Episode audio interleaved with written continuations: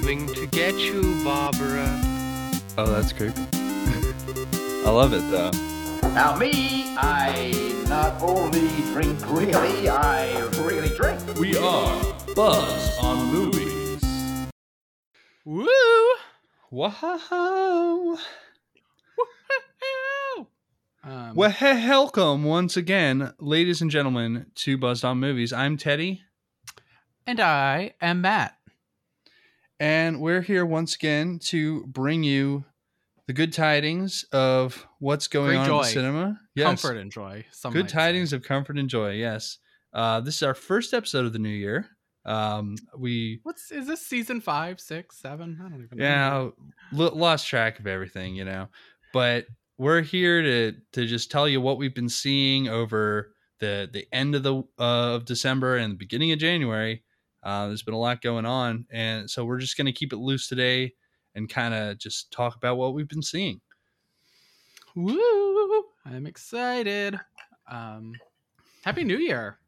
yeah happy new year everyone um happy year three of the covid-19 pandemic You know, I was gonna, I was gonna let that one go, but you did that. You did it. Uh, you said it. well, Um, the pandemic is still affecting movie theaters and um, people going to theaters, so it's it's worth bringing up. You're That- right. I just don't like it. Um, what was the? Okay, yeah, okay, yeah. You're right. It is still definitely a thing. It's definitely a thing. Um, you know, It's- just, just a set, a shitty reminder. But you know, here we are. It's fine. interesting to see the the way the kind of effect that it's having though, because Spider Man had an incredible opening weekend and an incredible run so far, still going strong at the box office. Yeah, I think. Uh, when was our? Okay, let let me backtrack a bit. When was the last time we recorded? Not released an episode. Recorded. Last time we recorded Because those are two separate questions. right, would have Um, been around the 18th, 19th of December.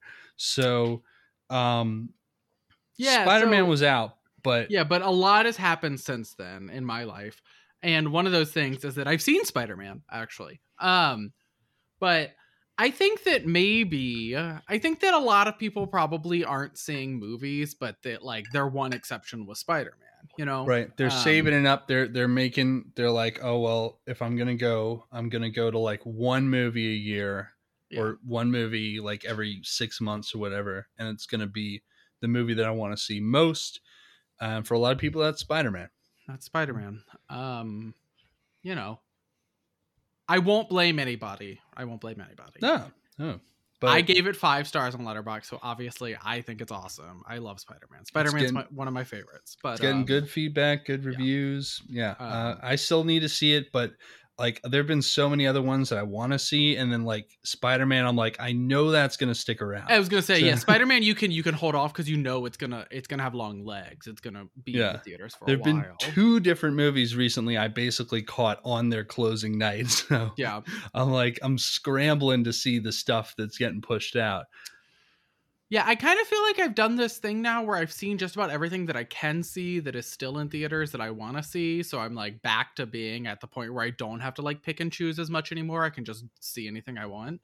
Uh, but there were like two weeks there right after the new year. I guess it is only two weeks after the new year. But these first two weeks, I've been sort of like, whoa, I've been so out of it. I have to like see three movies a week and hope that I can keep up. Like, Yeah, but now I'm like, oh, I can do two movies a week and be like more or less caught up, especially since a lot of things are now doing, you know, they're also probably going to be streaming on TV rel- on, you know, on home release relatively soon, you know.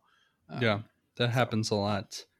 It didn't Um, used to, but now now it's like, you know, you know, like I could have seen the Ma- I could have not gone to see the Matrix Resurrections in, in theaters. I am very glad I did, but I could That's have true. just stayed at Yeah. home. You know what I mean? Yeah, Um, and that's something I considered when I went to see it. I was like, I could just watch this at home, but also it's the Matrix, and Yeah, it's I'm on- sure we'll, I'm sure we'll cover the well on the Matrix more in depth, but it it was worth seeing in theaters. So like, I'm not mad I did that, but um, definitely that's one thing we've both seen, so we can actually talk about that one. But um, you know, yeah, I, I do think that like right now it's sort of like there's less urgency. Like sometimes it's like, okay, I don't need to see that movie before it leaves theaters because it's like, does it really matter if I see it in theaters versus at home? The Matrix, maybe it does, and Spider Man, it it probably does. But there are some movies that are coming out where it's like, mm, I can just wait. Like Yeah. that'll be at that'll be at home within a few weeks, and it'll be fine. Um, um, Yeah. So, you know, Yeah, that's true. depends. Well, I was, you know, I was up in DC for uh, a good chunk of the A stretch of time, yeah. Yeah, and it like I was like trying to prioritize like stuff to see there, and I was I was thinking about seeing like the Macbeth movie, and then I realized like, oh wait, that's actually available on streaming right now. It's not available Okay. in theaters anywhere around here, but Okay, that is is, something I saw that in theaters. Um, and funny story to- about that. I I was like, I'm gonna see that in theaters, and it was the I think it was the second movie I saw in theaters after the new year. Um, and so like you know, Omicron is doing what it's doing, and I'd already seen Spider Man, so I just want to preface this by saying I'd seen a very popular movie with like a much larger audience, and Yeah. I was texting my friend, I was like, I'm going to see the new Macbeth movie, and I'm really excited, and he was like. Are you sure you should be going to a movie theater right now with COVID the way it is? And I was like, I'm going to see the fucking tragedy of Macbeth at like 4 p.m. on the Upper West Side. Like, there will be no one there. it's going to be me and old people and theater gays. Like, I think we're all, and like, I think it's going to be fine. Like, and we all have to wear a mask because it's New York City. There's an indoor mask mandate. Like, like, so I, you know, I think it's gonna be okay. And spoiler alert, it was totally fine. But it also was worth seeing on the big screen. It Yeah. was like actually the the visuals were quite impressive, and it it was like really really nice. So It was a tough call for me because I like I could see like I saw the trailer um when when did I see the trailer for that? I think it was when I went to see Licorice Pizza. Sure. And I was like, oh shit, like that looks so good. Yeah. But then also I was like, but it's available on streaming and I really have to prioritize this right because it's on Apple TV, not- right? It's on Yeah. Apple. Yeah, yeah. So I was like, uh, like whatever. Like I, I so I was trying It's to also perfectly good to not to watch at home. I think um because the visuals aren't like it's not like Spider Man where it's like big sweeping cityscapes or anything Yeah. like that. But it it just is like. I think the visuals are an important part of it, and so anytime Right. I think that's true, I think it's worth seeing on the big. it screen. looks it looks absolutely gorgeous. People are like comparing it to like a German expressionist film. Yes, yeah, I think it definitely apt, seems yeah. like that kind of thing. Yeah. Uh, but yeah, that looks really cool. I'm excited to watch that. Uh, they were also showing "Don't Look Up," and I was like, Mm. okay, I'm pretty sure I can watch that at home. That's definitely uh, But- can just watch at home. Yeah. Um, yeah. Um, Uh, but I am mad. I didn't get. I I meant to make it out to see Drive My Car, and I I, didn't see that in just I either. got flummoxed by the snowstorms that were going on while we were up there. Um, just just too too hard to make the trip out to DC for that one. But I did see while I was up in DC, I saw Licorice Pizza and Nightmare Alley, and I saw Lic- Licorice Pizza in seventy millimeter at the ooh, AFI Silver Theater, which Very cool. uh, is one of my favorite movie theaters, like a real old classic movie palace with like the big sweeping auditorium and the curtains around the screen. And they play films in pretty much every format available, including this one in 70 millimeter. So that was really cool. I was glad I got to do that. Nice. That's super cool. I'm jealous. I haven't seen that one yet, and I need to. Um, I want to see Licorice Pizza. I want to. I want to. Yeah. Yeah. You should check it out. I'm sure it's still playing around in New York. I think it is, but we're sort of at that point where a lot of like a movie like that has really weird show times now. Like, yeah, yeah, yeah.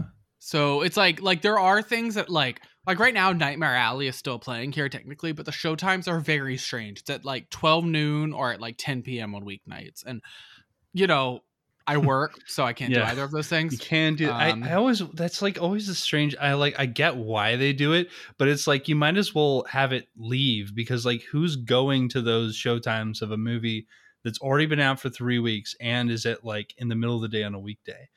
And like was not a box office success. Yeah, So it's like just like ju- why not just get rid of it? But yeah. okay, Um, I, I don't I, I don't know. I never managed a movie theater, but I did. You know, I worked saw that nobody went to those screenings, so I did That- scheduled showtimes for a while. Like I helped a manager for a while, and we never did things like like that sort of like.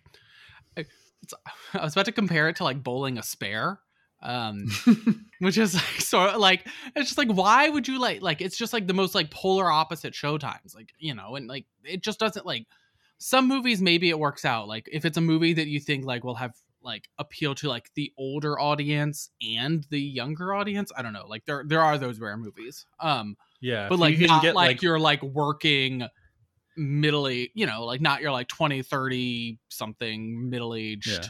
people. If you if you think it's going to draw in like the older crowd who comes in early and also the teens, like that's one thing. That's the only But- thing it really works for is like the retiree crowd because they will Yeah. come in the middle of the day Right. reliable amounts. And we did have some movies that had legs that would yeah, show I, I, th- I think the the day. and have the, the noon showing isn't what bothers me on movies like that. It's like it's when it's a noon showing and then a 10 p.m. I'm like, all right, well, who are you appealing to here? Oh, but I'll like those- go to a 10 p.m. Like that's but fine. I can't do that. Like you can do that because it's not super far for you. For me to go to a 10 p.m., it's like an hour train after that. You know, Okay, it's like a 40 fair- minute fair train enough. ride home on the subway. It So, depends where you are for the theater. Yeah. Um, if I if it were like at the theater across the street from me, that'd be a different story. That's different. I will do a 10 p.m. there on a weeknight. But I'm not I'm not doing it on the Upper West Side. I'm not I'm not doing that. That's a Yeah, no. huge massive headache to get. that makes so. sense. But yeah, um anyway, scheduling conundrums aside, um we've uh so yeah, I saw Licorice Pizza. That was great. I also saw Nightmare Alley while I was up there, uh, which was a weird circumstance because like I was checking the show times back here. I was like, oh shit, it's gonna be gone by the time I'm back. So I went and saw it while I was up in DC, and then I came back here and it was running here for another week. Whoa. but uh like i guess that they they decided to run it longer but they it's still like so it was they were running the last showing of it when i went to see the last showing of the matrix around Nice. here so it was like i was like getting out of the matrix and i was like hearing the audio from like nightmare alley finishing up across the hall i'm like ah yes two great films going out at the same time Nice. Nice. Um That's cool. It's good to be able to see movies before they leave theaters. Um before we delve into movies, what are you drinking tonight? We haven't discussed that. That's supposed to be Oh. at the top. Well, um, um, this this is going to be a little boring, but I did think that it would be slightly on theme with Nightmare Alley. I am drinking bourbon on the rocks Nice. because that seems right. I I haven't seen it yet. I will I will admit, but I didn't have access to wood alcohol, and I didn't feel like killing myself on the podcast tonight. Um, I thought. Can't bourbon bourbon was about as close to rock gut as you could get. So, yeah, that seems right. yeah. Um, I'm drinking.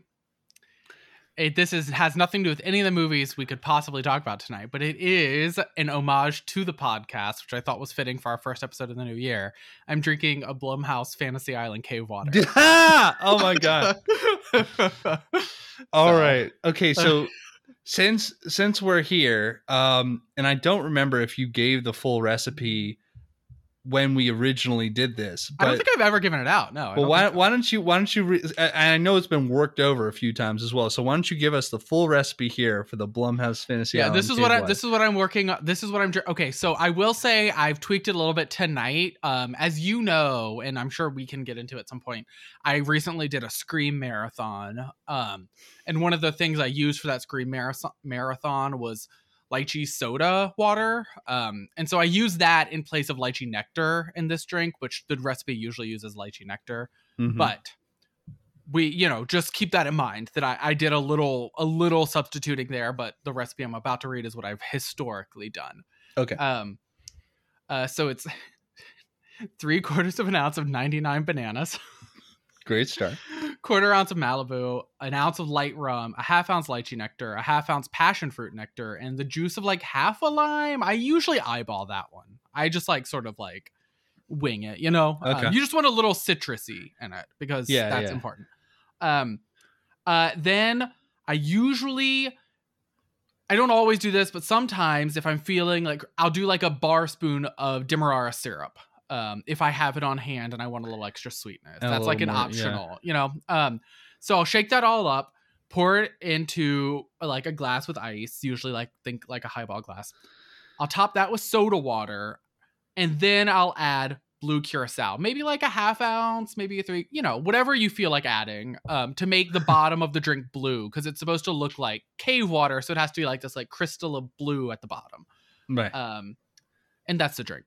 Um, you might like garnish with like a mint sprig or something because you know leaves are good because it's the fantasy island. Um, you could also use like blue curacao and Hpnotiq together as your like blue mix at the end. I've done that sometimes when I'm Oh, feeling a little like weird because like Hpnotiq is not. It's like a lemony flavor, so it like goes well. Um, and it's like you know it's like equal ABV to blue curacao, not not too different. Um, so you yeah. can sort of play with it. Um, but yeah, so tonight I didn't use soda water or lychee nectar. I instead replaced both of those things with just the lychee soda. Um, and it's actually very good.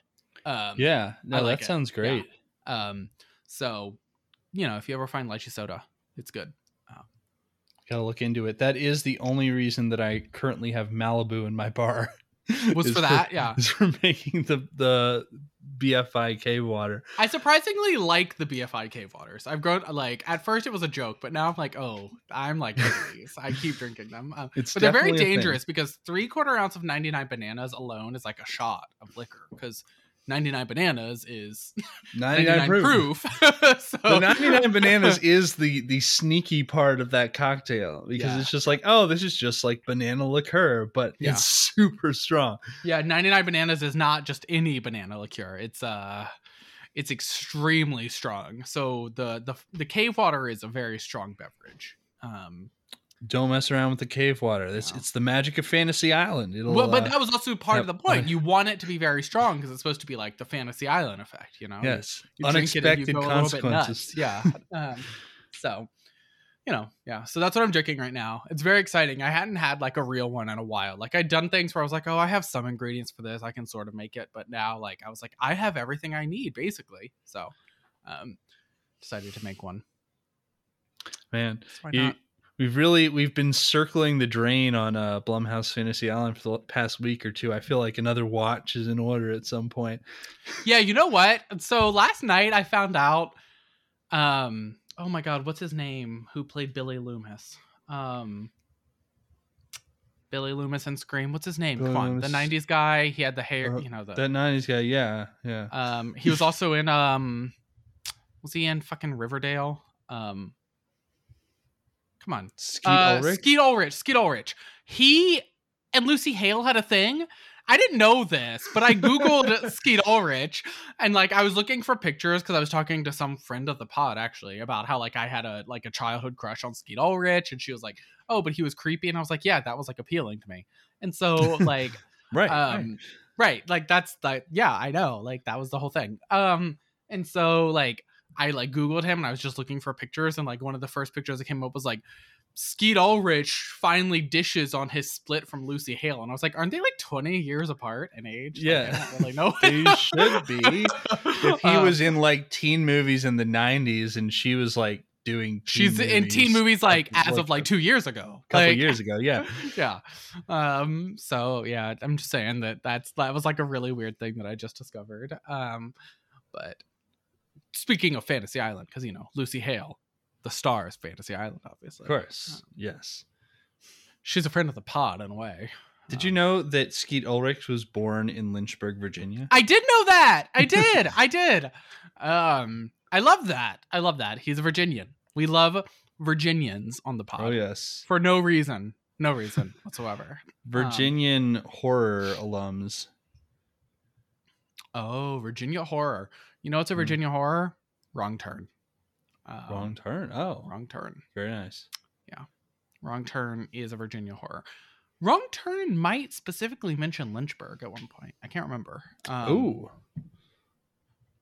you would think shout I would remember because I did that day where I watched all of the Wrong Turn movies, but um, you know. for some reason you don't remember everything that happened that day. Well, I should remember the early parts of that day. I should remember the first three movies of that day. After that, it's all a free for all. But um, I was drinking moonshine that day. Let's Oh my clear. God. Because I was like, "Oh, wrong turn! I got to drink fucking moonshine." And so moonshine for ten. we're all hours. fortunate I didn't go blind that day. Like, Yeah. um, um, Well, you Yeah. you you probably got like the store moonshine, right? Like yeah, the- obviously, yeah. Um, if I wanted real moonshine, I would have had to like contact my biological father and be like, "Hey, man, what are you doing?" And he would have been like, "Yeah, I can get you that. Come to my shed." And I'd have been like, mm. uh, so God. "It's going well." Um, Do you have any interesting stories of like theater trips to talk about from since we last recorded? Do I have interesting theater trip stories? Well, I don't know if I have interesting. I mean, I had to move my seat because somebody picked the seat directly next to me for Matrix Resurrections, which was like a really fucking weird thing. Um, That is strange. it was a very strange thing. Um, and there were those people in that auditorium who were wearing leather jackets and their sunglasses the whole movie, um, which was just very funny. Um, I was like, all right, we get it. You're Matrix super fans. Um, otherwise, I don't know if I really have like interesting stories. Do you? Do you have interesting No. stories? Well, I have a couple interesting things all about my trip to see um, Matrix Resurrections. Nice. as okay. well.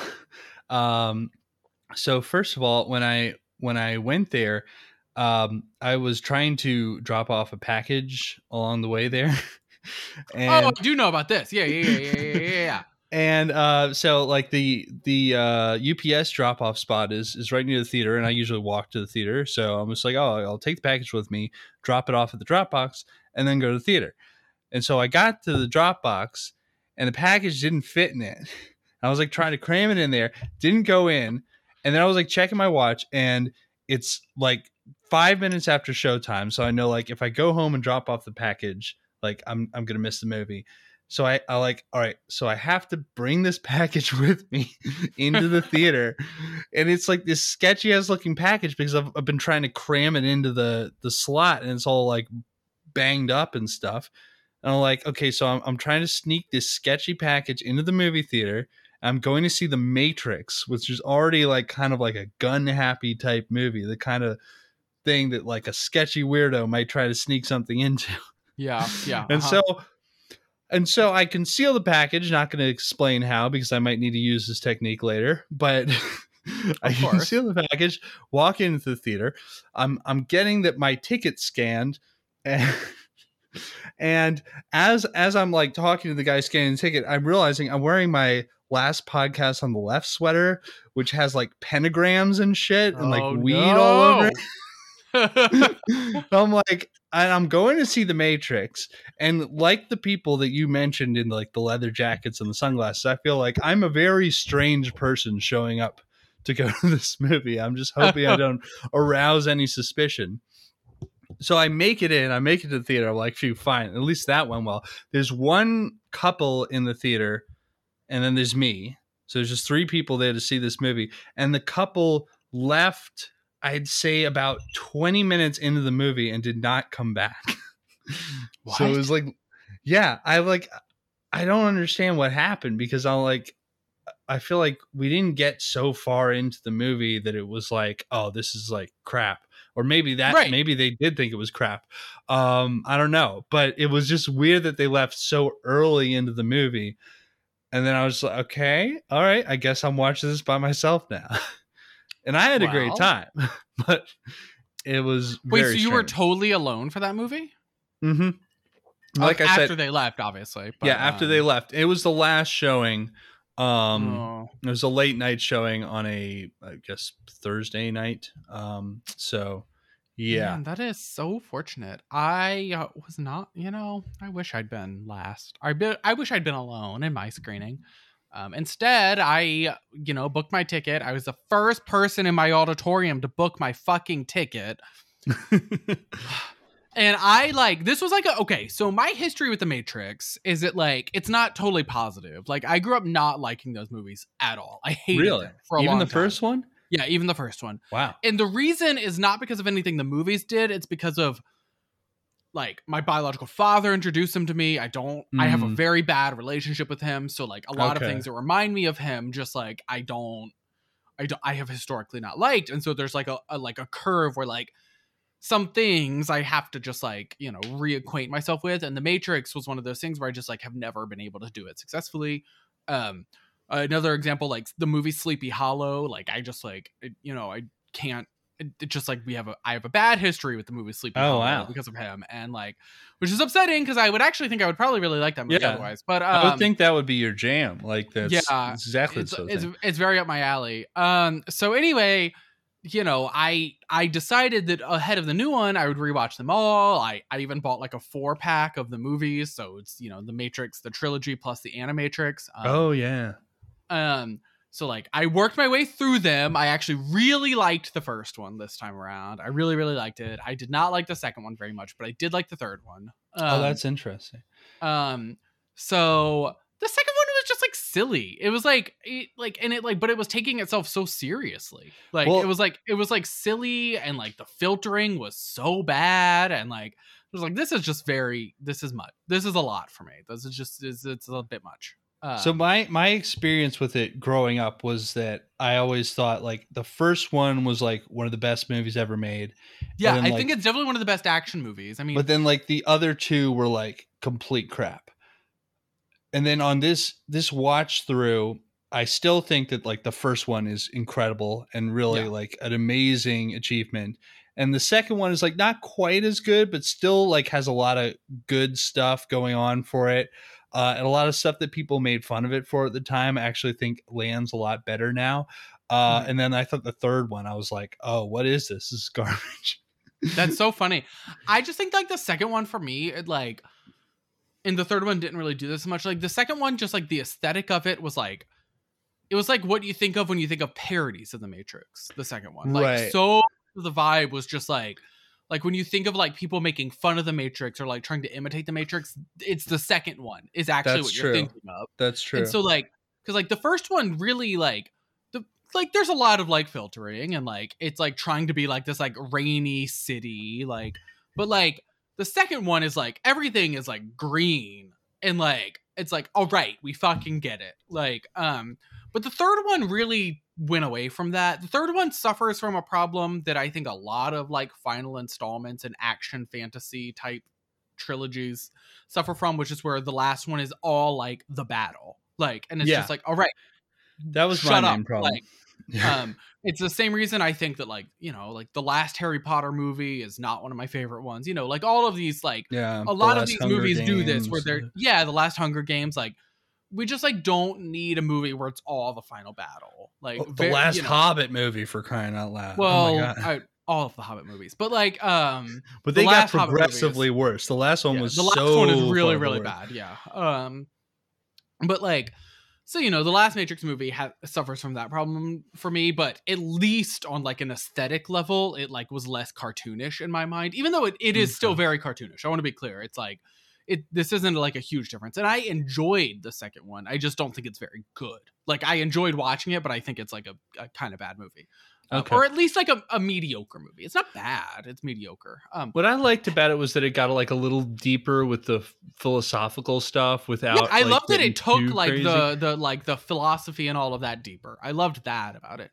Um but like then you get like the French people coming in and like and like I although I will say I loved the continuing running gag of the Frenchman after the second movie. Like it, his his appearances in the third and fourth movies are both very good.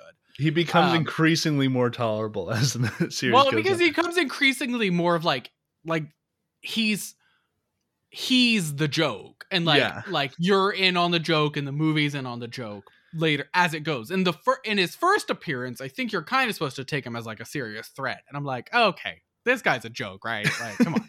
Like um but uh yeah so um but again i still really enjoyed the experience of watching that movie but it's like my experience of watching like the fourth slasher sequel or something you know? Like it's like Yeah, this is just like yeah. silly and funny. Um but um but like the third one i thought was a little bit better and then i loved the matrix resurrections i thought it was really really Mhm. good um so you know the, that that's where I am on the Matrix franchise right now. First one is amazing. Second one is eh. Third one is less eh. Fourth one is also incredible. So that that's like sort of where I'm at. Uh, yeah, I, I thought this one was really good. I thought that they did like exactly the sort of thing that you should do when you're following up on a like movie franchise 20 years later, mhm. uh, which is to like just sort of flip the whole franchise on its head, like interrogate the franchise itself and like the sort of s- the way that culture is adapted around it. Yeah, I, th- Um, I think it was really really interesting that the, the movie interrogated the franchise and interrogated the fans of the franchise. Um, it's a really interesting moment we're in right now with the Matrix Resurrections in theaters and also Scream, which is also interrogating a franchise and the fans of said franchise. Um, But Scream has been Um, doing that the like ever since Scream. yeah, you 2, haven't seen the new Scream. I want to I want to tell you that the new Scream is really doing it. I'm sure it does. yeah, I'm um, I'm pumped for it's it. it's it's very very pointed um it, it's so um you know i think i think there's like a moment i think there's a moment we're having right now where we're getting some movies doing a a backlash to the nostalgia trend is what Yeah. is, is is i think what we're seeing. And i think that's what's happening with you know i mean even just with matrix resurrections we're seeing a sort of like you know lana wachowski doing like a like saying like this this like nostalgia thing where all we're like wow things were better at this x time is like ridiculous. Like and so uh, you know like there are still yeah i don't know. I think um i think that the matrix resurrections is sort of like prodding at that idea of just like i mean look at what's like big all the time right now like even like spider-man which i loved but it's like built on nostalgia you know like uh, Yeah. but and it's not but it's not interrogating nostalgia in the same way you know um it's Mhm. it's like thriving within nostalgia and sometimes that works and sometimes nostalgia is good i don't want to be like i loved the new spider-man but um i think matrix resurrections is saying like maybe it's not always good to be living in that nostalgia and i would agree with that impulse. So um you know i don't know. I really liked the new matrix and i didn't think i would. I i like went in thinking i would maybe not like it as much because just because i have that skepticism of the whole franchise um but i did really really like it. I thought it was really really great. Um so and i love i just i really like i don't know like i feel like it's like it's trying like it's really interesting when a movie's actually trying to interrogate its past and uh you know like halloween is not doing that for example Yeah. like in a meaningful way and like it'd be true. nice if something like halloween would do that um because like the, these like big franchises with these like long legs have like such an interesting past that is worth interrogating because a lot of them have like really changed like film and culture um and you know it i think they're worth interrogating how that's changed things. And also i mean fan culture right now is really weird and strange and Oh, worth absolutely. exploring. Um yeah. and like even just like in reactions to the matrix resurrections you can see it. Like like or like i mean look at like fucking the last jedi which interrogated like how people view star wars and got like the biggest backlash from fans like anybody's ever seen. And like like and then they course corrected like the next movie course corrected to a way that like i mean that the next movie was not good like the rise of oh, skywalker Oh, yeah. was bad So bad. and it was just it was very visibly a course correction from the backlash they'd gotten to the last jedi and so Yeah. like it it's just like we live in this time now where like you fucking start a twitter trend and the next movie in your series is going to be a reaction to like how people tweeted about you it's fucking exhausting Yeah. like um, I wish creators would stop trying to engage with the discourse so much. Like, but just but I think that's what the Matrix trying to- Resurrections is really talking about. It's talking about like fuck that, like like, and I think I think Scream is also talking about that. You know, um, just to compare it to another movie that I've seen that you haven't. Sorry, Yeah. Scream is also talking about like fuck that idea of like having to like bow to like the fans and like it's like so like now that like I've seen both of these movies and I've like seen like some negative reviews, I'm like, of course there are like piss babies getting mad that a movie dares to call them out. Like, The people Like- getting mad about the Matrix were the funniest because they like there were so many people like, oh, the Matrix has gone woke now. It's like, are you kidding me? have you ever fucking paid attention to what the Matrix is about? The Matrix has always been fucking woke. What are the you Matrix talking has been the Matrix like as a franchise, like the entire concept is about becoming woke, about like waking up and realizing what's going on. That's like that is like the key concept behind it. Like whether you agree with it or not, that's what it's about. And they it like invented the the red pill and the blue pill thing that's become worked and twisted in like the common vernacular.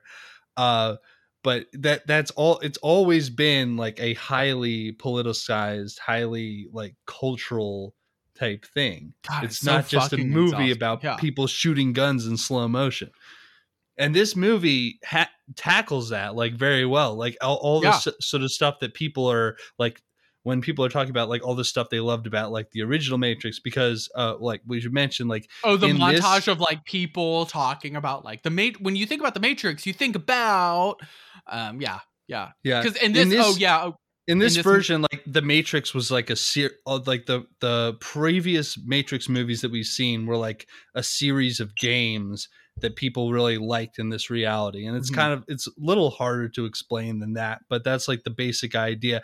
But there's like a lot of fans that we get to see of the the previous Matrix installments in this, and like all the stuff that they're always talking about. It's like, oh, we love the bullet time, we love like the all the shooting and all the violence and stuff like that, and yeah, for some people that is what the Matrix is all about, but it was always like way deeper. well, than that's that. like that's like that's so like th- for my biological father, that's what the movies are all about, and that's why I always didn't like them growing up because of like that's what he's instilled in me about what they were, um, and so like you know like I totally I really appreciated where this movie was coming from, where it's saying like fuck that, fuck that idea that that's what the movies were about. Because it's not, and like even if I don't necessarily love the second and third movies, like I still think they're about more than like you know, like it's trying to say something. Whether or not it succeeds is a different story to me, and I Yeah. but I respect them because they're trying to say something, you know. Um, and so you know the I loved this movie for being like fuck that, fuck this idea that like you're trying to like co-opt this movie to just be like shooting, bang bang, kill them all, take the red pill because God knows that Republicans have taken take the red pill. Um, yeah, so, which of course, this movie is like no, there's no thoughtful understanding of this movie that is compatible with Republican ideology. Like, there's like virtually no way you can be like, yes, I understood that movie and I'm a real Republican. Like, there, you just can't do that. And like, if you say that, you're like, y- your understanding of either political philosophy or this movie are just like fucked up. One of the two. I mean, but like you know i love that this movie is just like no like you you all so many people misunderstood what the entire franchise was about you know um right. um Yeah, Yeah, I also found it interesting that this movie was kind of also a a response to like being asked to make a follow up to the Matrix. yes yeah because Yeah. uh sort of like some of the background to this movie was that previously like warner brothers has been pushing for a sequel and the wachowskis were like both kind of like eh we don't really want to do that and eventually like lana wachowski decided that she was gonna do this but like on her own terms and like in the way that she wanted um but like there's there's part of this movie that's basically like well like your hands are tied like we're going to make a sequel to this with you or without you. So it, like y- you can either make it the way you want or we'll make it the way we want. And that that is like that that is very much like a call out to warner brothers itself in yeah i love that moment because like i wondered like did they not like screen this movie before it went to theaters? Like oh I- i'm sure they did and i'm i'm Yeah. sure they're fine with it. Like there's most most studios are like aware that their creators can sometimes uh like insult them or yeah. and warner bros. them in their totally works. is, is okay with that yeah. And they'll usually be okay with that as long as it's making the money so they don't care. Well but it unfortunately this movie didn't make the money so that is that is unfortunate. I, I do wish the movie was more successful Of course, Uh, this movie didn't make the. You know, it's so like we have like multiple movies in theaters right now that are sort of like grappling with nostalgia, and that's No Way Home, the Spider-Man movie, Matrix, Resurrections, and Scream Five or just Scream, whatever you want to call it. Um, don't, And, don't like, forget about the ghostbusters movie which is that still movie, in theaters right now Uh, first of all, I can't believe that's still in theaters. Second of all, you're right. That is sort of grappling with nostalgia, I guess. I still Um, haven't seen it, so I can't really comment on the content. You know what? That's my least favorite of all of these movies. Um, easily though, because like I think Scream, No Way Home, and Matrix Resurrections were all like four plus star ratings for me on Letterboxd, but Ghostbusters was like two and a half. Um, um, because it's like Ghostbusters is like a cheap nostalgia cash grab. Um, well, yeah, I, I mean, I could, I kind of got that feeling from the the trailers, and that is like, in my mind, having not seen the film, by the way, but in my mind, just from my impression that I get of the movie, that's like exactly the sort of thing that like the Matrix Resurrection is trying to like push back against. Yeah, and Scream and Scream. And so um No Way Home isn't really trying to push back against that, but it is like it's doing a little bit more with it. You know what I mean? Like yeah, I, you, I don't expect much going to a Spider-Man movie necessarily, but like it isn't like just being like mindlessly reveling in it. It it, it is sort of like dealing with like Spider-Man's existence within a you know all of these other Spider-Men. Um so you know, I you know, Ghostbusters was just like whatever. Um I I did not like that movie very much. Um I don't know. I don't know. So, you know, I guess that that is also dealing with it. You're right, but I, I would prefer not to think about it In the Um, wrong way, perhaps. in all of the wrong ways. Um, it's just uh, yeah, don't like that. Um, but man, Matrix Resurrections. Matrix Resurrections was just so great, and the cast was so good. Jessica Henwick as like the new like as uh what was her name in this movie? Um, It fuck. bugs? Bugs, yes, because she was the bunny. She was the white rabbit. Um, yes, Bugs. Um, or fucking Jonathan Groff. He was Oh my so God. good. He was awesome. Jonathan Groff as the new version of Agent Smith in this. I, I found it like they so obviously not everyone came back for this installment, but Yes. You you don't have to when like half of the people in the movie are computer programs anyway. So you can just like oh they got reskinned. Or you can easily, yeah, you can easily find excuses for recasting in a movie like this. So uh Jonathan Groff as the new version of Agent Smith did such a great job of like channeling the same sort of energy of that character while still giving his own take on it. And he's so great at playing like these evil but suave characters. Like he was he was a real standout in this movie for me. Yeah, it like it- and like I hadn't seen him do a role like this before, and my like my little heart was so proud. like he's just he was just like so fucking great. Um, you know, I just thought he was great. My my little gay heart was very happy for Jonathan Groff. I remember like loving Jonathan Groff as like a young gay man who just like listened to Spring Awakening, like um. And he like fucking he fucking did it in this movie. Um, I was so He was so know, good. yeah. Speaking Um, of other gay standouts in this Neil movie Patrick as well, Harris. Neil Patrick Harris God, he fucking. also I was super skeptical of him being in this movie. I was like, "There's no way this guy is gonna be good in this movie." He fucking rocked it. He was also very good.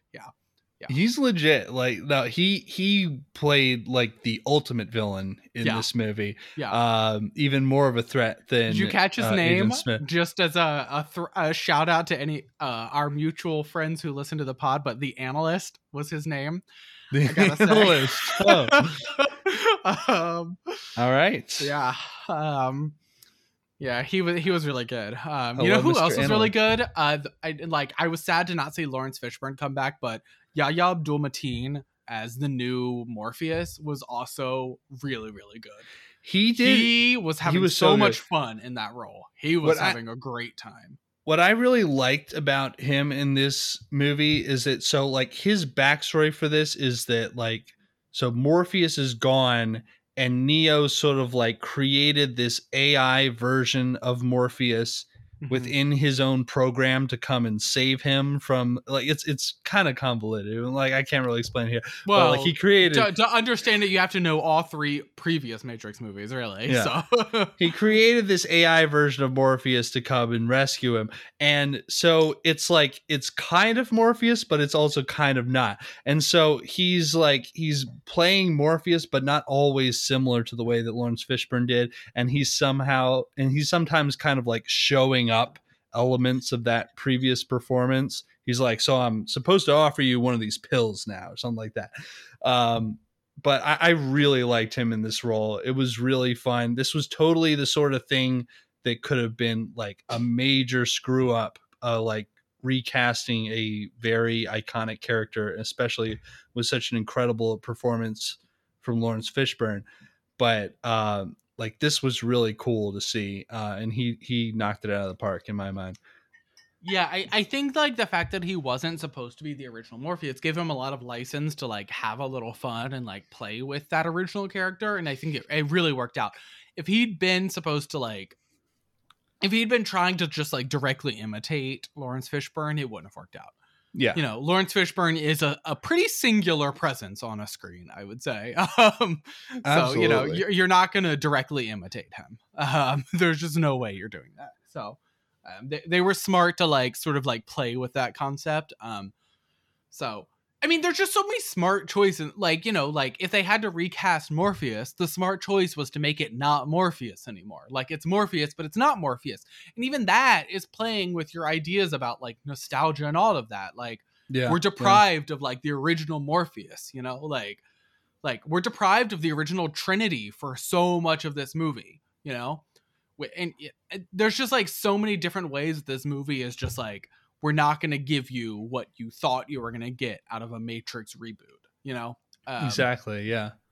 and it's just like so smart for i mean that's just like that is the smart way to reboot it and it's i mean it's also the smart way to reboot it if you don't actually want to fucking reboot it like if you don't want the movie to like produce like a million sequels this was the way to do that like it's so smart um so yeah i don't know there's just like so many great things about the way this movie handled itself um yeah yeah big fan big Yeah. fan Very Big big fan. I also liked how so they sort of played up throughout like the beginning of the movie how they're like, "Oh, we we have to do bullet time again." Like basically like if if you want to give the fans what they want, you have to do bullet time. And so like the the big special effect in this movie was like kind of an inversion of bullet time in a way um where the analyst gets Neo to move in slow motion while he just sort of flits around in regular motion yep and Neo's like powerless to to like affect events in there and like the analyst can just kill Trinity instantly if he wants to. I thought that was really cool. It was a cool looking effect and like it had an interesting reason for existing in the story.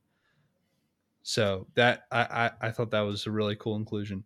Yeah, I did really like that. I mean, yeah, I like the analyst overall. I thought the analyst was like a a good a good villain here. I thought you know, the way was, the he they were used was really smart. I thought um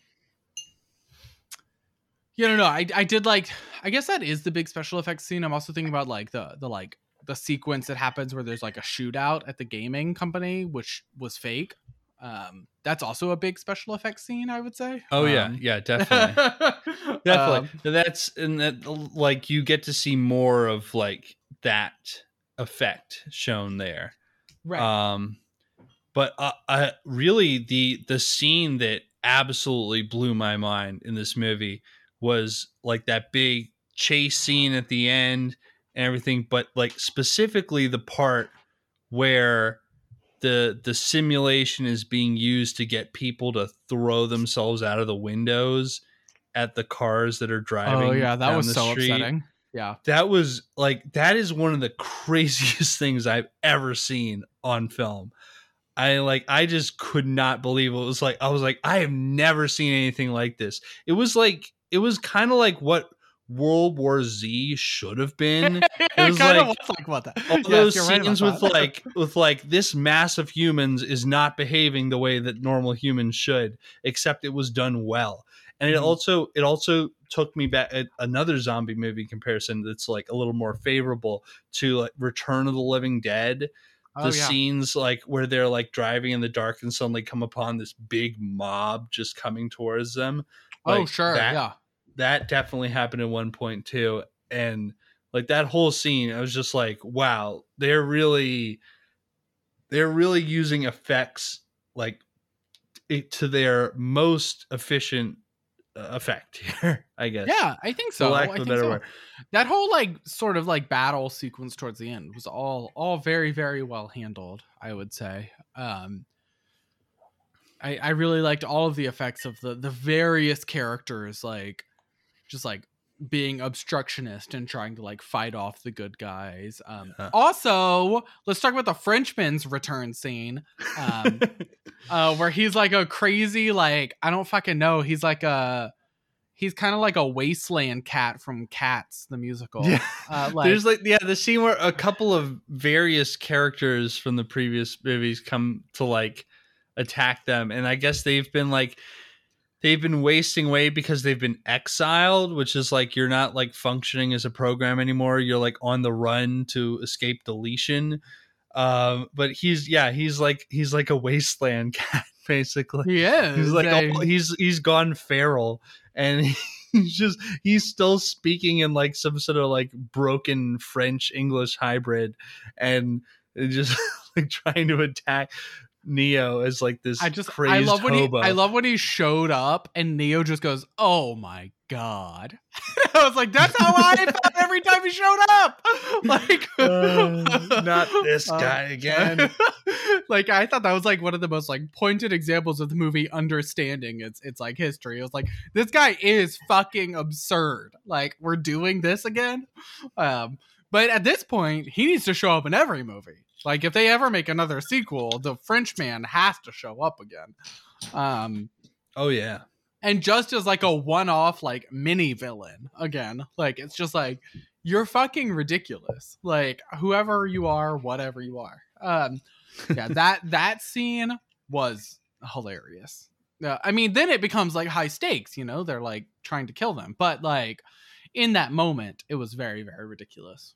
Um I also love that there were like multiple members of the Sense8 cast in this movie. Um, Oh yeah. Well, of course. of course, Yeah. yeah. But I like I just like seeing when like a director or like creator in general sort of has like their you know, their like group of actors and people that they sort of work Yeah, with. yeah. Um it like and when you start like seeing that filled out, it's kind of nice. Like and you know, that is normal. That's not that's not an abnormal thing. Um but it is just like it's nice to see that like Lana Wachowski has sort of like that that pull really like uh because she deserves that. I mean she's a you know she's a, she does have like a singular sort of vision even if i don't always like every movie but like or show or whatever but like you know it is like exciting to see that that like there's like a because usually that's like a good you know i don't know that usually means that they work well together and so you get good results. Yeah. Um, so think about like how like rob zombie has like all of the same cast return all the time it works out really well for him so Yeah, Yeah. um Well, everybody hates on him casting his wife, but I think like who else would Oh be God. better to be in If a Rob he- Zombie movie? Yeah, he absolutely should cast her in every single movie he ever does. She hits it out of the park in every movie he ever does. Honestly, Rob Zombie looks at Sheri Moon and goes, "Act as fucking insane as you can," and she's like, "Hell yeah!" And I'm like, "Yes, this is great. We're all so happy right now." Um, so that's like the best thing that's ever happened. Um, anybody who hates on him casting her his wife needs to chill the fuck out because that's a good thing. Um, also, she doesn't do Yeah. any other movies. So, like, when else is she going to get work? Like, I think Yeah. she legitimately doesn't even try to do other movies half the time because I think she would get work if she tried. Um, Yeah, But- yeah. But yeah, no, I, I I always think that that's a great sign of a director when they've got like a, a stable of actors and actresses who work with them on the regular. Um, yeah. because they you know they they work well together. They always turn in exactly the performance that you'd expect, and it's it's always fun to watch different actors get shuffled around into like different sort of roles in their works. Yeah, I think it's just a good sign because it like it like shows that like the director is somebody that you know performers can trust. That's a good sign. Um there's like a, you know, when and when there is that sort of like relationship, that that generally means you're going to get better relationship or better performances out of any cast members, even if they're not some of the recurring ones. Like it's like if the director is a sort that like inspires that sort of appeal or loyalty, then all of the cast is probably going to feel comfortable and do a good job. So it's just like usually a good sign if a cast if they're like directors who have like recurring cast members. Um, so it's nice that the Wachowskis really do have that going at this point, and it's like becoming visible. Um, Mm-hmm. you know. It's also just nice to see Sense8 cast members on screen because the show was canceled too early. It was Yeah, very disappointing. Gone too soon. show. Yeah. Um, That show was like basically the like epitome of the Wachowskis like philosophy and everything. Like oh really yeah, that show was like yeah, yeah. the themes of a lot of their different works all together in one, which is really interesting. Yes, that uh yeah. Yeah. Agreed, agreed. So yeah, um Matrix Resurrection, really great. Yeah, Definitely we talked we talked about that a lot. We uh this wasn't we Um, weren't planning to talk about singular movies on this show, but we did. Um let's see what else do we have to talk about? Probably talk about it a little more before we're wrapping up. Uh, Sure. What else have Uh, we I- both seen? Well, um, why don't why don't we talk about some stuff that we've seen individually first, and then we'll Sure. loop back to a joint thing. Um, just briefly, Nightmare Alley.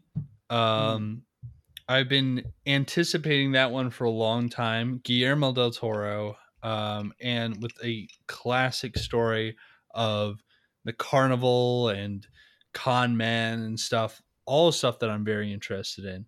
Um, so I was very excited yeah, to see all this. because you read Cirque du Freak. Hello. yeah, of course. That's that's where I'm getting it from, definitely.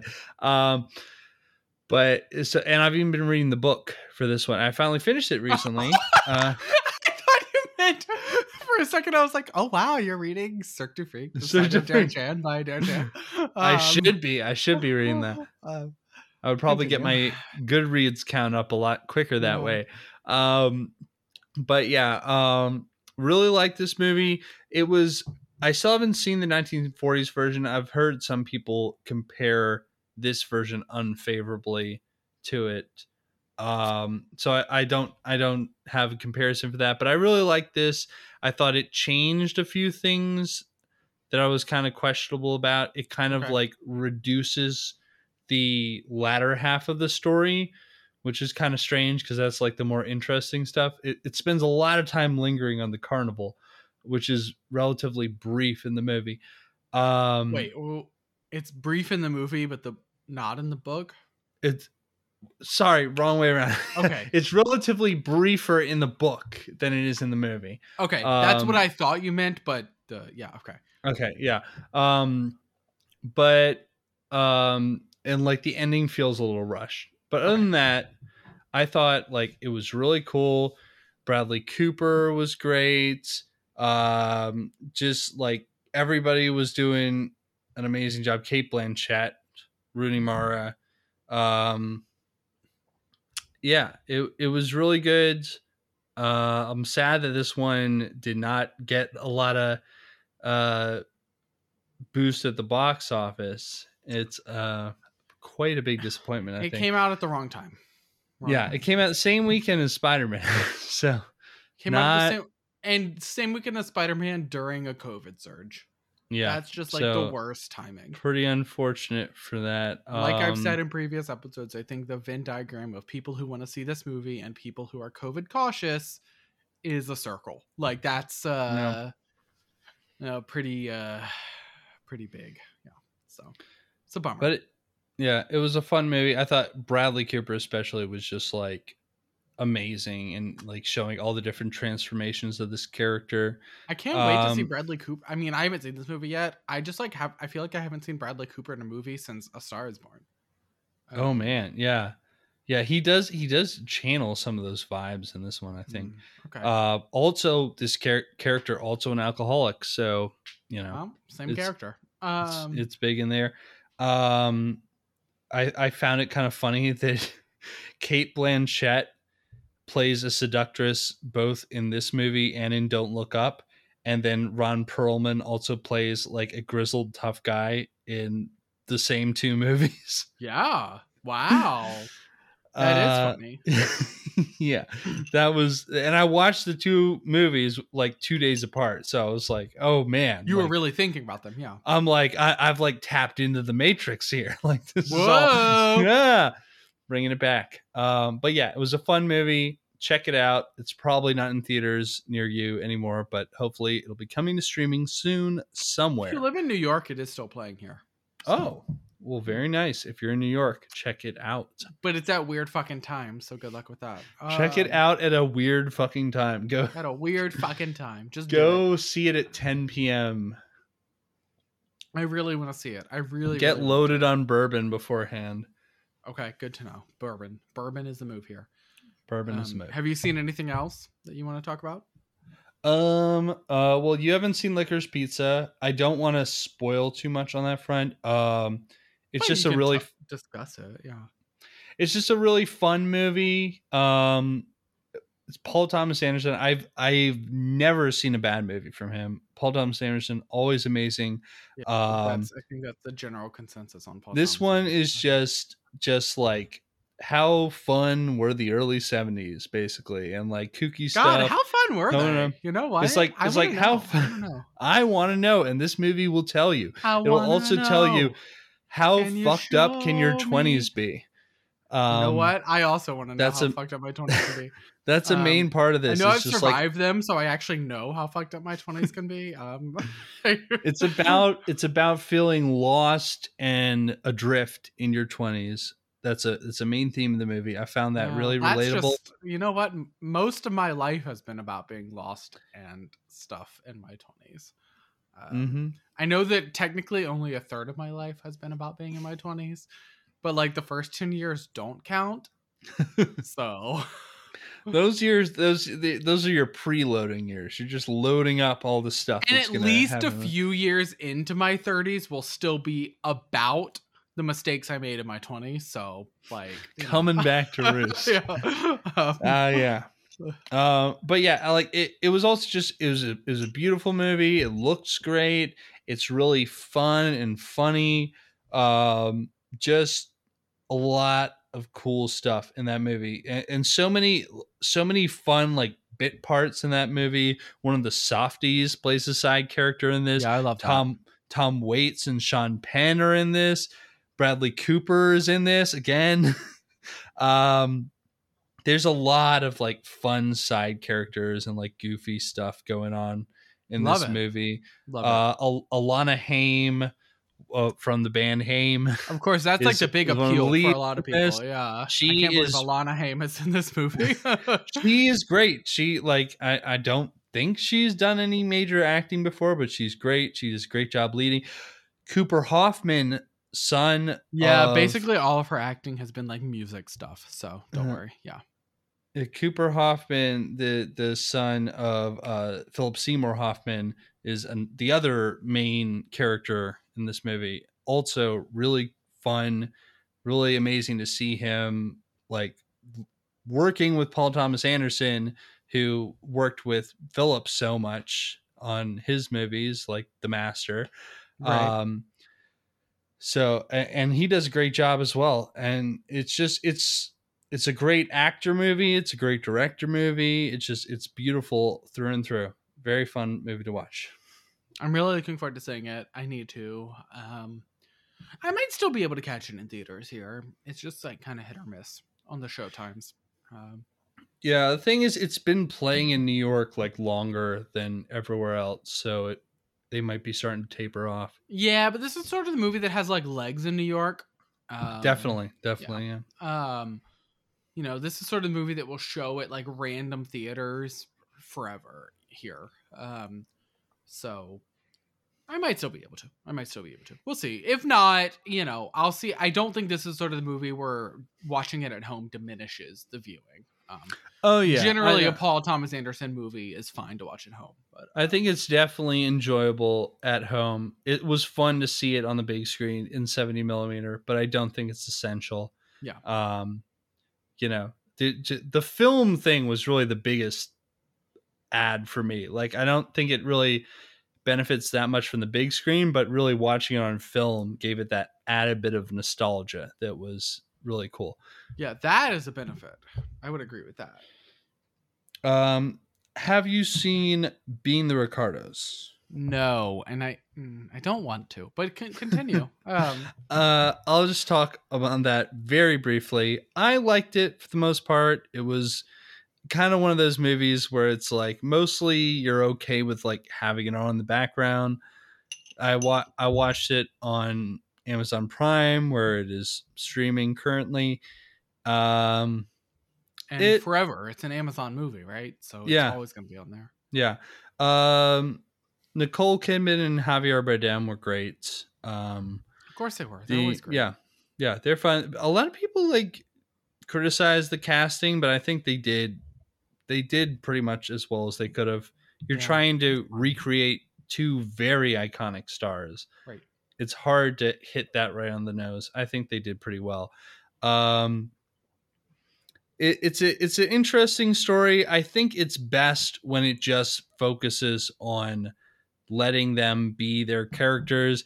There's a lot of like I don't know why they did this whole conceit where it's like this is being tell told as a documentary and we've got like talking heads and stuff because they didn't even get the real people for this so it's like okay so you fake this but like it's barely part of the movie so it's like you you could have just tied this together with the editing rather than having like people introduce the different parts of it I, I Aaron found that Sorkin can't do anything normal. Like he can't do anything the way that seems the most obvious. That's He's very a fucking true. weirdo. Like So yeah, I, I thought that was a bit of a drawback. Also, like some of the politics of the movie are a little confused.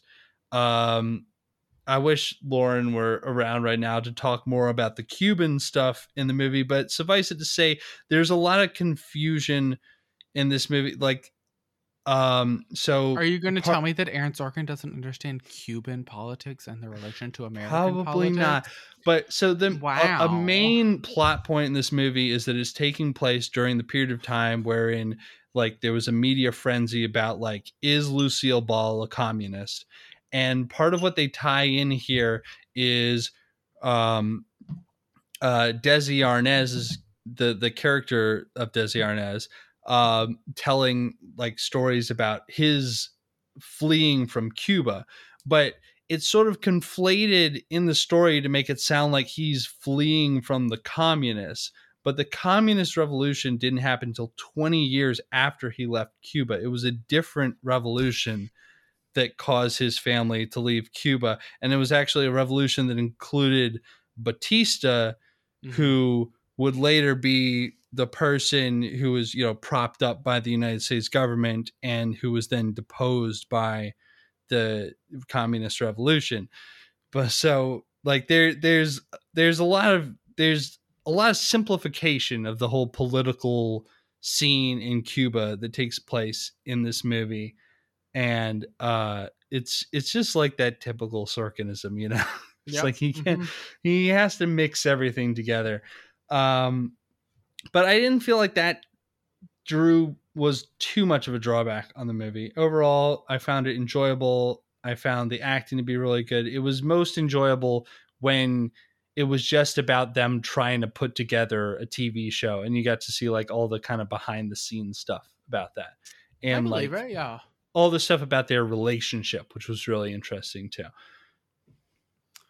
I just think Aaron Sorkin is incapable of vivid like he can't not fully inject his own philosophy into every movie he does. And like not that you shouldn't do that because I do actually think if you're an artist you should be projecting your I, I like I do think when you create art you're probably projecting your philosophy onto it. yeah He just like he injects it into places and ways that like just like make no fucking sense. Like, you know, thinking about fucking the trial of Chicago 7 where it's like there are times where it's like this is not what happened. This is not like reality and you're just fucking making it up because you need people to say these sentences cuz that's what you believe. oh Please yeah shut up, Aaron. Well, this like this was much less heinous than that. Fortunately, okay, that's good. Uh, okay. Trial of the Chicago Seven. There were parts where I was like, "Come on!" Like it did not happen like this. I don't even know anything about it, and I know it didn't happen like this. And I looked it up later, and I was like, "Yep." what do you know? He's just Uh, that's just like who he is. He like, you know, he'll be like, "Mm, "Well, I just need this to happen here because that proves my point." And I'll be like, "Okay, thank you, Aaron. Appreciate it. I feel so enlightened by your fake history lesson." Um, It'd be like different if he didn't always insist on making movies about real events and people and then like making them fake. Like it's Right, like the most absurd thing. That's the biggest problem. Is it It's like, like, just write a fucking fiction movie. I don't understand. it was almost it was almost better when he was doing the West Wing. It's like yes, the West Wing is still annoying, but you can at least be like, all right, this is a fictional version of. America. It's fiction. like but like now he's like writing movies where it's like these are real people and he's like bullshitting us through them and I'm like this is so fucking annoying. Uh, he just he just needs to make his version of like Air Force One or something like that, where it's like it's about politics and America and about like presidents, but it's not Yeah, about real like people. Same, like he's the reason we have Joe Biden as president now. Like, can he just not calm down for a little bit? Like, he's already done enough for like the culture of our political system here. I'm, Like, I'm still waiting for that collaboration with Clint Eastwood. I really, I really do think they do not get along. They have. don't. They have, and like, what's funny is that, like, actually, they probably have really similar politics, but like in their heads, they have opposite politics. So it's like, it's like in their heads, they're like, wow, we're like right versus left, but like in all the rest of our heads, we're like, you're both centrists. Like, just like shut up. and you're both like, annoying everyone. But Yeah. that's what I think would be so interesting about it is to see them like coming to terms with this. I think that would be great. Yeah, but they Uh, wouldn't come to terms with it. Clint Eastwood is like 90 years old. I fucking watched Cry Macho over Christmas. You know what? We haven't recorded since Christmas, so we haven't Yeah. talked about No. when my family was like, "We're gonna go pick up a movie from Redbox to watch for a final night while you're in town," and I was like, I was okay. hoping to get you to talk about it. and I was like, okay, I'll be here waiting. And they like left to pick up a movie from Redbox, and I put on like the '90s Sirius XM channel and just like vibed on the couch listening to like Matchbox Twenty and stuff. and like I was like, yeah, I'm having a great time. And they come home with like, we got a movie, and I'm like, oh great. And they put it in, it's fucking Cry Macho. um, I was like, all right, we're gonna do Cry Macho surprise movie. Um, okay, so me- what what did you think? well, first of all, not great. Like, it's just like it is just like Clint Eastwood spewing his politics onto reality. Like it's always just Clint Eastwood being like, "How can I talk about my politics here?" There's like an evil Mexican woman, and she's evil and Mexican, and I'm like, okay. There's a kid escaping Mexico because Mexico is evil and the woman is evil and Mexican.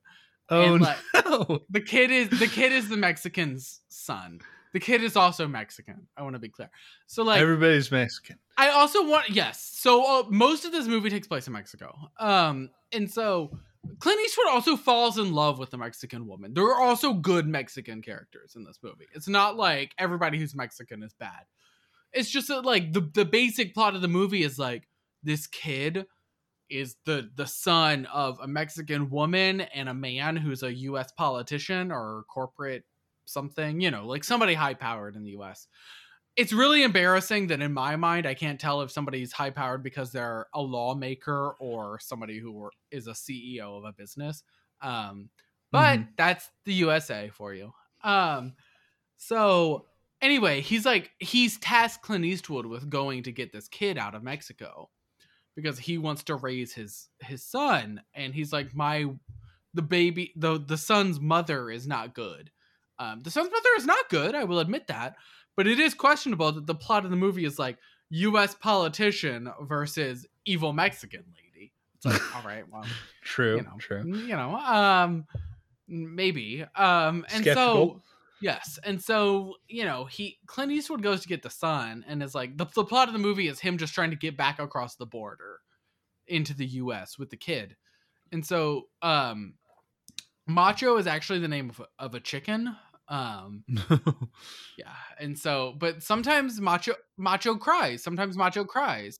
Um, and I actually really, I really liked elements of this movie. Like, I liked the element of like that the you know a lot of the plot revolved around the kid having like a pet chicken that he wanted to get across the border with him. You know, like I liked that. I thought it was really good. I liked the plot element of Clint Eastwood, like growing to like this Mexican boy with the, the chicken. Like, you know, I I liked these things. There are elements of it that I like. There are also just like so many moments where it's just like people talking in ways that are Clint Eastwood's politics, and it's like just shut the fuck up. You know, it's the same way I feel about an Aaron Sorkin movie. I mean, it really is like the same fucking shit. It's like, but like the opposite end of the spe- well, not even the opposite. It's like two third. It's like a third of the like. It's like there, there's like a centerpiece, and then like Aaron Sorkin is like a third away from the center, and Clint Eastwood is a third away from the center. You know, like they're they're not neither of them are like like opposites. They're not like fully away from the center, but like they're like a little bit away from the center, but like on opposite sides of that center. Yeah. Yeah. Um, and so like like this movie is really like that. And so another thing is that like I just like can't tolerate it as much because like I'm not conservative at all. Like so you know I just like can't put up with movies that are like blatantly cons- and like that's funny because like I actually can put up with a lot of movies that are conservative ideologically, you know. But like when they're blatant about it, I'm like ah I can't do this. This is too much for me. Um, so you know Clint Eastwood movies are a bit much for me. But like in this movie, he's I mean it's his conservative ideology about how like Mexico is like a lawless place, I guess. And I'm like, you know, like I don't like the the US is a lawless place if you're rich. Like I don't really know what you like think the US is, but like if you're rich in the United States of America, you can do whatever you want because all you have to do is pay a fine. So Lawless in a more uh, fun way, so to speak. yeah, as long as you can pay the fine, nobody gives a shit in the U.S. So what what the fuck is your point, Clint? Um, so like, but like you know, he's trying to get this kid across the border, and there's like shooting stuff like that. Um, but also Clint Eastwood's acting is just like suspect because he's like 90 years old, and he's trying to act as like a bodyguard at 90 years old. I'm sorry. It's not. It's really becoming unbelievable at a I certain do- point. Like, I do think it's amazing how like completely willing he is to keep casting himself in like these tough guy roles. We were watching this movie, and my papa was like, "This movie sucks," and my mom, my mom was like, "I'm kind of enjoying this movie," and papa was like, "No, this movie's bad," and my mom was like, "You don't like this movie because he's just like not good at being a tough guy anymore," and I was like, "Wait, hold on, like that's the, the point of the movie a- is that he's still a tough guy, so It's like." a perfectly good reason not to like. Yeah, because like he's casting himself as a tough guy. Um, but I did love that like my mom was like, "No, I like this movie because it's like kind of like a romance. Like it like like it's really like it's really about Clint Eastwood falling in love with this Mexican woman. And like there's like a lot of like like they speak in Spanish for a lot of the movie, you know, like like I I think it shows first of all, I do think it shows that Clint Eastwood is not like a crazy like build the wall Republican. I will say Yeah. that. You know, good yeah, for him. yeah. Like we um, we've def. I definitely feel like we've established that over the last five or six years. No, I. I think we have, but I think I think Clint Eastwood really felt the need to show that, and um, I get why. Um, so like, I I do think it's important, and I do think that this movie like correctly established that he's sort of like there is good down in Mexico, but there's also like a lot of like this movie being like "Mm, Mexico is like lawless and crazy, and I'm like, but like the U.S. is also lawless and crazy. So what's your point, man? Like Mm. the US is like a fucking nightmare in terms of the legal system. Like our main court is just like political pundits on fucking OAN or MSNBC. Like I don't know what your point is. Like none of like there's no law here in the United States either. So what? Like not in any real sense because like at any given time the law is subject to change by politically motivated losers. So Yeah. like um you know whatever but like I, it was just like an interesting clint eastwood's movies are always an interesting experiment because I, I i think that clint eastwood and aaron sorkin sort of operate from a similar mindset of like what they think america is. And Yeah. like neither of them have like sort of moved beyond like the early 90s you know? Um Yes, that that's the weirdest part is that they're both kind of like stuck in this certain period of America for themselves, and they they they're kind of reacting to everything that's happened around them, but they're not adapting to it. Yeah, unfortunately, we also currently have two key senators on the Democratic side who also still p- appear to be stuck in the early '90s. So, um, well, yeah, but you know, maybe maybe Clint and Aaron aren't so wrong because they know that our politics are controlled by people who still live in that era. So politicians, yeah, you're always going to run into that problem. But we can hold our filmmakers to a higher standard. Yeah you I, I just think that like we should be able to expect our filmmakers to understand that like not like these things are not the like neither of them seem to really get how things currently are anymore. They just like make things about the way they think things are and the way things were like they both operate from a position of the way things were like 10 20 30 years ago you know like and it's just like it's exhausting to watch every time because it's like things aren't like that anymore. And it's like like I don't want to judge them. I, I don't know. Like I get it. Like I also wish politics were still like the West Wing, where like if you did the right thing, like you know that was enough. Um, unfortunately, if you do the right would thing now, The other side would respect you for it if you did the Yeah. right thing. yeah, now if you do the right thing, the other side will find a way to make it wrong, even if it was the right thing, and that that really does go for both sides. Like I don't really like both sides as them, but like the left is really good at like think about Sonia fucking Sotomayor saying a hundred thousand kids are in the fucking ICU right now with COVID. Like that's not true. That's a lie. Like I don't know why you said that in a Supreme Court argument. And like, you know, like both sides are capable of saying shitty things just in service of their their ideology.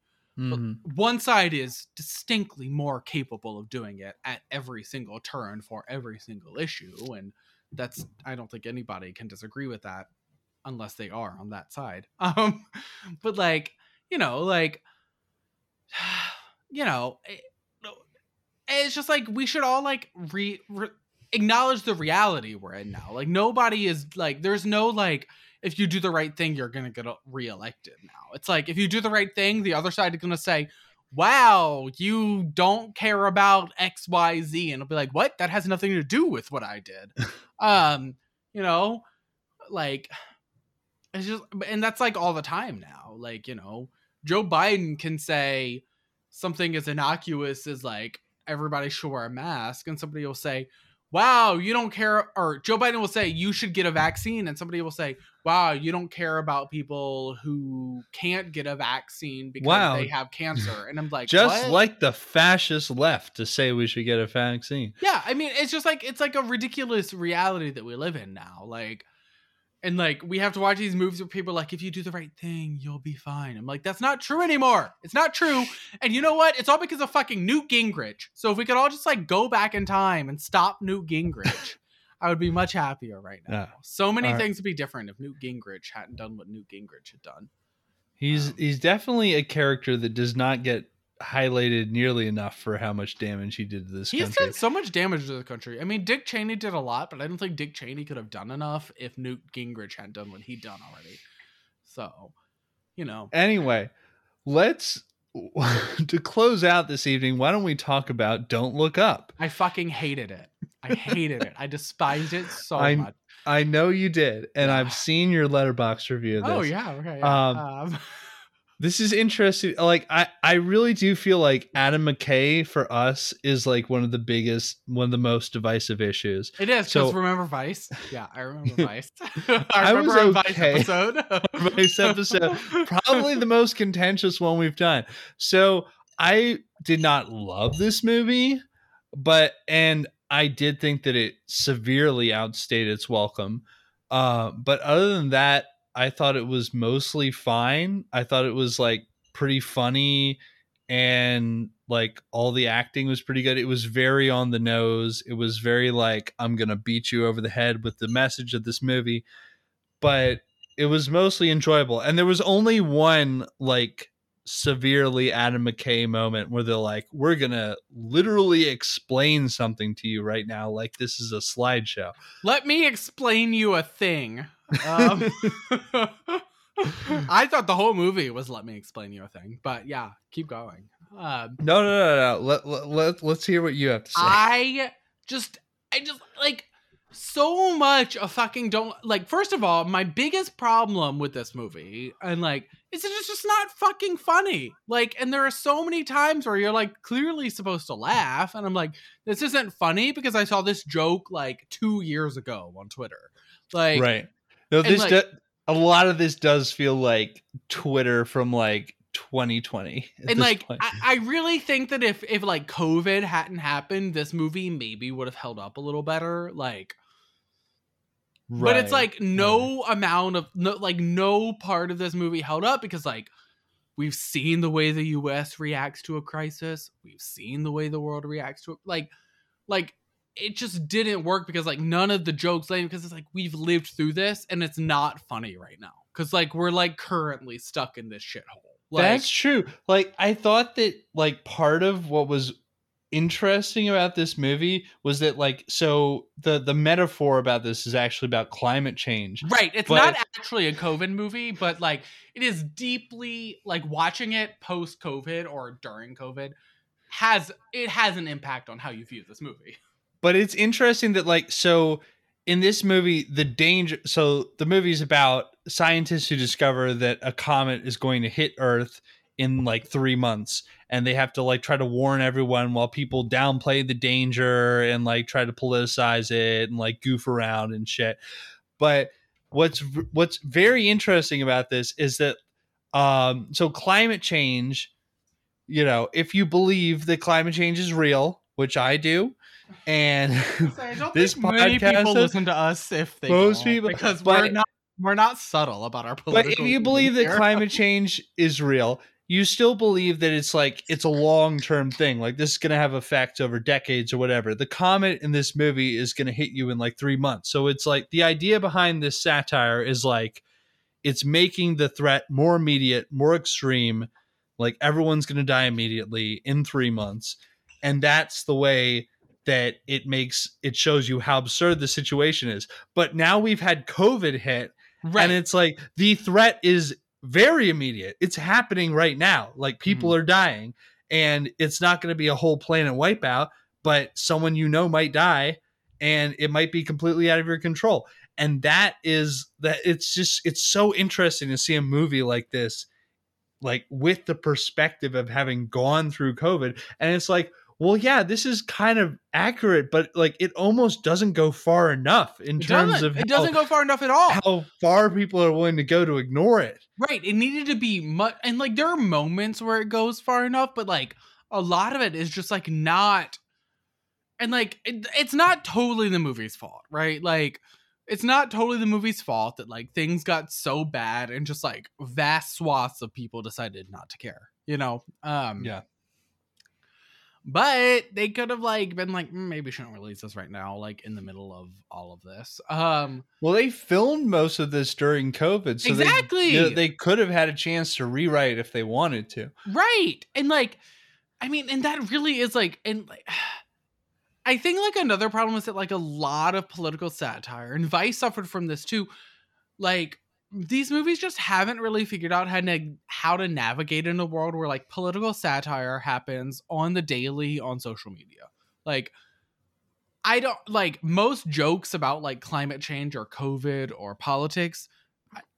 They happen on Twitter right away. Like and like I laugh at them. And then like this movie is trying to make jokes that are like up the same alley. And I'm like, all right, well, I saw that joke seven months ago. So like I don't know what you want me to to laugh about at that. Like I think that's Yeah. another problem here is that like a lot of satire hasn't really like figured out how to cope with the fact that like like all- these jokes are being made every single day already for a lot of us. Like Right. And it's You know. immediate versus like having to come out with a whole movie. Right, and like the like the joke that like politicians just don't care because they just want to make money, like that's not a funny joke right now because like we actually see it in action right like every single day. Like the CDC just put out guidance that like, well, you know, like you need to stay home, but then like you should go to work. So like like you know, we see this literally from government agencies every single day. It's not it's not funny to watch the guy like a satire that's like, oh, it's fine, we just want to make money, so whatever happens to you, whatever. Like it's like, no, we're watching it happen in real time. We know. Like Yeah. yeah, we're living it. Um and so it's just like it's not I don't know, like there's just like a feeling of like my ivory tower, I get to make fun of this with Adam with this Adam McKay poking fun at this. Like he'd be on the ship out of the U like out of the out of the planet. It's true. Yeah. Like yeah. he'd, he'd be the person going to get killed by the weird kangaroo monster. Like I don't know, like it- it's just like it's not it's not really funny when it's like and like I get it it's not it's not really his fault that like it's like hard to not roll your eyes at a satire from him like because it's like anybody whose satire is reaching me on like netflix is probably somebody who i would roll my eyes at because i'm like you're not the person that needs to be satirized here like you know you're either not the political cl- like you're not the political class and also you're not the person who's going to be most fucked over by whatever happens like you Mhm. know i am you're not so you know there's a huge difference here um but then i think the biggest thing is that it doesn't help that it's adam mckay and that he gets so fucking defensive about his shit like and Well, yeah, the the the whole after release of this movie and was I like very real, interesting. I try really hard not to care about celebrities talking about their own work and like all of that shit. But like, God knows that like if you're gonna make a satire about politics and about the way the political system is impacting everyday humans in the face of a crisis, if you're gonna then talk about it afterwards, you better say something like reasonable. Instead, he's just like being like, "Meh, I guess you just don't care about climate change. Fuck off. Like, of course I care. I live in fucking New York City. My city's gonna be underwater. I fucking care. Like, what? yeah. No, that whole bit was hilarious. Like, and he's still, I think, doubling down on that. Uh, like, just like saying that, like, people who didn't understand the movie either like didn't don't care about climate change or don't understand don't Yes, know enough about it. Adam McKay is like a crazy neoliberal fucking Pete Buttigieg ass, like out here just like, "Mm, uh, Mm, uh, well, I guess you just don't care. Like, I do care. I fucking care. I just think your movie fucking sucks, Adam. Like, yeah. and I've thought your movie sucked since fucking, fucking what was Anchorman? Like, I didn't like Anchorman. I didn't like. you didn't like Anchorman. No, oh, have- come on. So I will fully admit I don't like any Adam McKay movies. Like, like I and like you read my you read my Letterboxd review. No Ricky Bobby? I didn't like his like.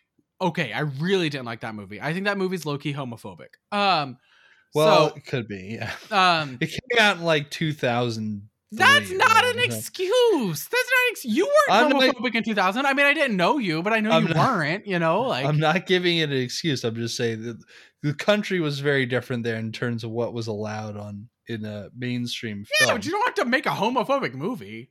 Like You don't like didn't step- have to make a gay character who was vaguely homophobic. Like he didn't have to do that. Just because like the, just because the country was homophobic, he didn't have to put a gay character. He didn't have to put a gay character in the movie at all. Like well, that's Um, true. That's true. but you um, didn't like Step Brothers or the other guys? I really. So the other guys is good. The other guys is the good one. I do. I like feel like that. that's that's the one that's unimpeachable. Yeah, Like Yeah, that one is good. Um, but I didn't really like Step Brothers, and I don't like Anchorman. Um, so but I will man. admit that I don't like Anchorman and Step Brother. I don't like Will Ferrell very much. So, you know, it, it's hard for me to like those Ooh. movies because I don't like Will Ferrell. another another schism in our podcast yeah, here. my my Will Ferrell love is basically Elf, and that's it. Like that's like. The Oh, that's one- funny because that's like my least favorite thing Yeah. he's done. yeah um, and that, that's usually what i meet when i say to people that i like one will ferrell movie in itself is people saying i that's the one That's i don't like um like You i just like it because like it's like a silly christmas movie um um yeah it's just like he's Yeah. a bit much um and adam yeah i don't know uh, but those movies are at least like they're not my sense of humor, but I don't think they're bad. If that makes Okay. sense, like like they're not like like they're not the kind of humor that I'm gonna laugh at, but like they're like like they're good at what they're trying to do, and if you like that sense of humor, they're gonna work for you, and I appreciate that. Um, his Adam McKay's recent turn towards like needing to do like political humor, which isn't to say that like like I do think like Anchorman. I haven't seen Step Brothers or don't remember it well enough to really comment on that, but Anchorman and Talladega Nights both actually do have political slants to them. Like, you know, it's not like about things that are talked about in politics, but they are like about issues that are politically. Yeah, relevant. they have political ideas in that, and the other guys does have like the other sort of- does, yeah. It's sort of like a a goofy uh Chinatown or something. and Yes, that there's like yeah, a agreed, yeah. conspiracy at place that's Right. political in nature. But but like this, I this these ones where he needs to talk about things that are like explicitly political. It's not working. Like there's like a smugness to it that I don't like. Like there's like a, and like I mean I felt this way with Vice where it was like, oh I'm better than you because I can see what Dick Cheney really was, and it's like what? like we all know Dick Cheney sucks ass. Like what are you talking about? Like that's like true. and Yeah. like it's the same with like Don't Look Up now. It's like, see, like I'm the only one who cares about climate change. It's like we're all fucking screaming about it. Just because 100 senators aren't screaming about it doesn't mean the rest of us aren't fucking upset about it. Like we all Yeah. are. Like Well, I do I do find that my enjoyment of the Adam McKay movies and like especially like this one has to do with like being able to tune out a certain amount of the smugness. Uh, it's definitely there, and if you can't ignore it, then you're definitely not gonna like the movies. I'm like I'm like okay, you know I agree with you mostly. I'm willing to look past the fact that you're being a dick about this, um, and just try to find the parts that are funny. Um, No, but but, yeah, like, I, I definitely I- get I agree with you, wouldn't like this. I agree with him on so many issues. That's the thing. Like it's annoying because like I do agree with like what the obvious philosophy of Don't Look Up is. Like I agree that climate change is an urgent concern. I agree with the fact that our political leaders are not doing shit to address it. I agree with the fact that a lot of rich people will let us all fucking die if it means they can make money off of it. You know, like oh yeah, all of that 100% agree with. I disagree That with his idea that like especially I hate his idea that like he's the only one who's thinking about this and that like if you don't like the movie you must not care and oh I yeah. you know like I I don't appreciate that and I think Well, his his comments after the movie came out really kind of sour you on them. Like, but I think that Hmm. matters because I think those the those comments the way he feels when he's making those comments does come through in the movie like yeah, yeah, no, you know- I I absolutely believe that. That's true. And so it's just like it's fucking exhausting watching these movies from Adam McKay. I wish I'd like, and it's so annoying because it's like you have the right ideas. You're just so full of yourself when you present them. Again, it's like Aaron Sorkin and Clint Eastwood. It's just like Jesus Christ. Like, can you not just make a movie that's like has a and like so many movies have political ideologies and don't fucking suck ass about them. You know? Yeah, But these movies, like, oh god, it's just like shut up. um, you know, I don't Yeah. know, I don't know. And then we had to fucking watch Ariana Grande sing a song. I don't care. She's not gonna like Jesus Christ, Jesus Christ. uh, Ariana Grande was like pretty misused in this movie. I think like Yeah, I didn't think her parts were really that interesting or fun. I did like you know Leo was great in this. Leo's Jennifer Lawrence was great in this. Yeah, how great was it seeing J Law in a movie again? That was great. Oh, had- amazing! it'd been a amazing. while, you know.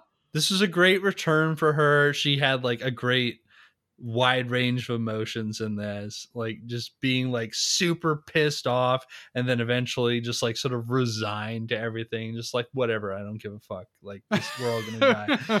Uh, I love that. I loved like Timothée Chalamet's little bit part in this, and then like her and Jennifer, like him, him and Jennifer Lawrence's character getting together through the like just their general apathy over the whole situation. Um, they they were a number of like fun side characters in this, but yeah, no, I I I get a lot of the criticism. I just generally had like kind of a fun time watching it. It's it's the sort of movie for me where I'm just like, you know, I'm not gonna think too deeply about this. I'm just gonna like watch it, laugh a few times, and then like put it. But my biggest complaint was that it was over two hours long, Yep. and I felt like it could have easily been at least half an hour shorter. yeah, And par- a big part of that was the fact that the movie feels the need to berate its point so much, and that it really would have been better served by being a lot shorter. It definitely would have. I mean, yeah. I mean, so much of this movie didn't have anything new to say after the first like 30 minutes. Like it was just sort of like, we know, we know, nobody cares. We know, we know. The people aren't going to do anything about the the impending meteor crash. Yeah, we know. Yep. We know. That was just like my experience of watching this. It was just like me being like, all right, yeah, lived through this already. Actually, a We're- couple of times at this point. We already know we're all doomed. That's just where we're at now. And it's just like if we don't you know, we can like take like a bazillion actions when there's a plane crash by some brown people from across the ocean. Fucking a meteor. We can't do shit about it. Um this is I mean, honestly, I think he's right. If there was a meteor coming, I don't know that we would do anything about it. But well, I think it depends on the president in office. I think I don't think Donald I don't think Donald Trump would have done anything about it. Joe Well, Biden if- has his flaws, but I think he would act on a, if in, if it the thing is if like in this movie the meteor contained a lot of valuable metals to industry you definitely would see like people like the the shitty ceo like jeff bezos stand-in in this movie coming in and influencing people try to be like yo we can totally harvest this meteor and use it to build cell phones For Like, who? that- when everybody's dead, who are you gonna build cell phones for? You fucking That's- loser. That's what, I, but like that was the part I found like the most believable. Was just like, yeah, like right now we're being told like, oh yes, we should have to sacrifice millions of people to save the economy, which will be around for nobody when we're all dead. Right.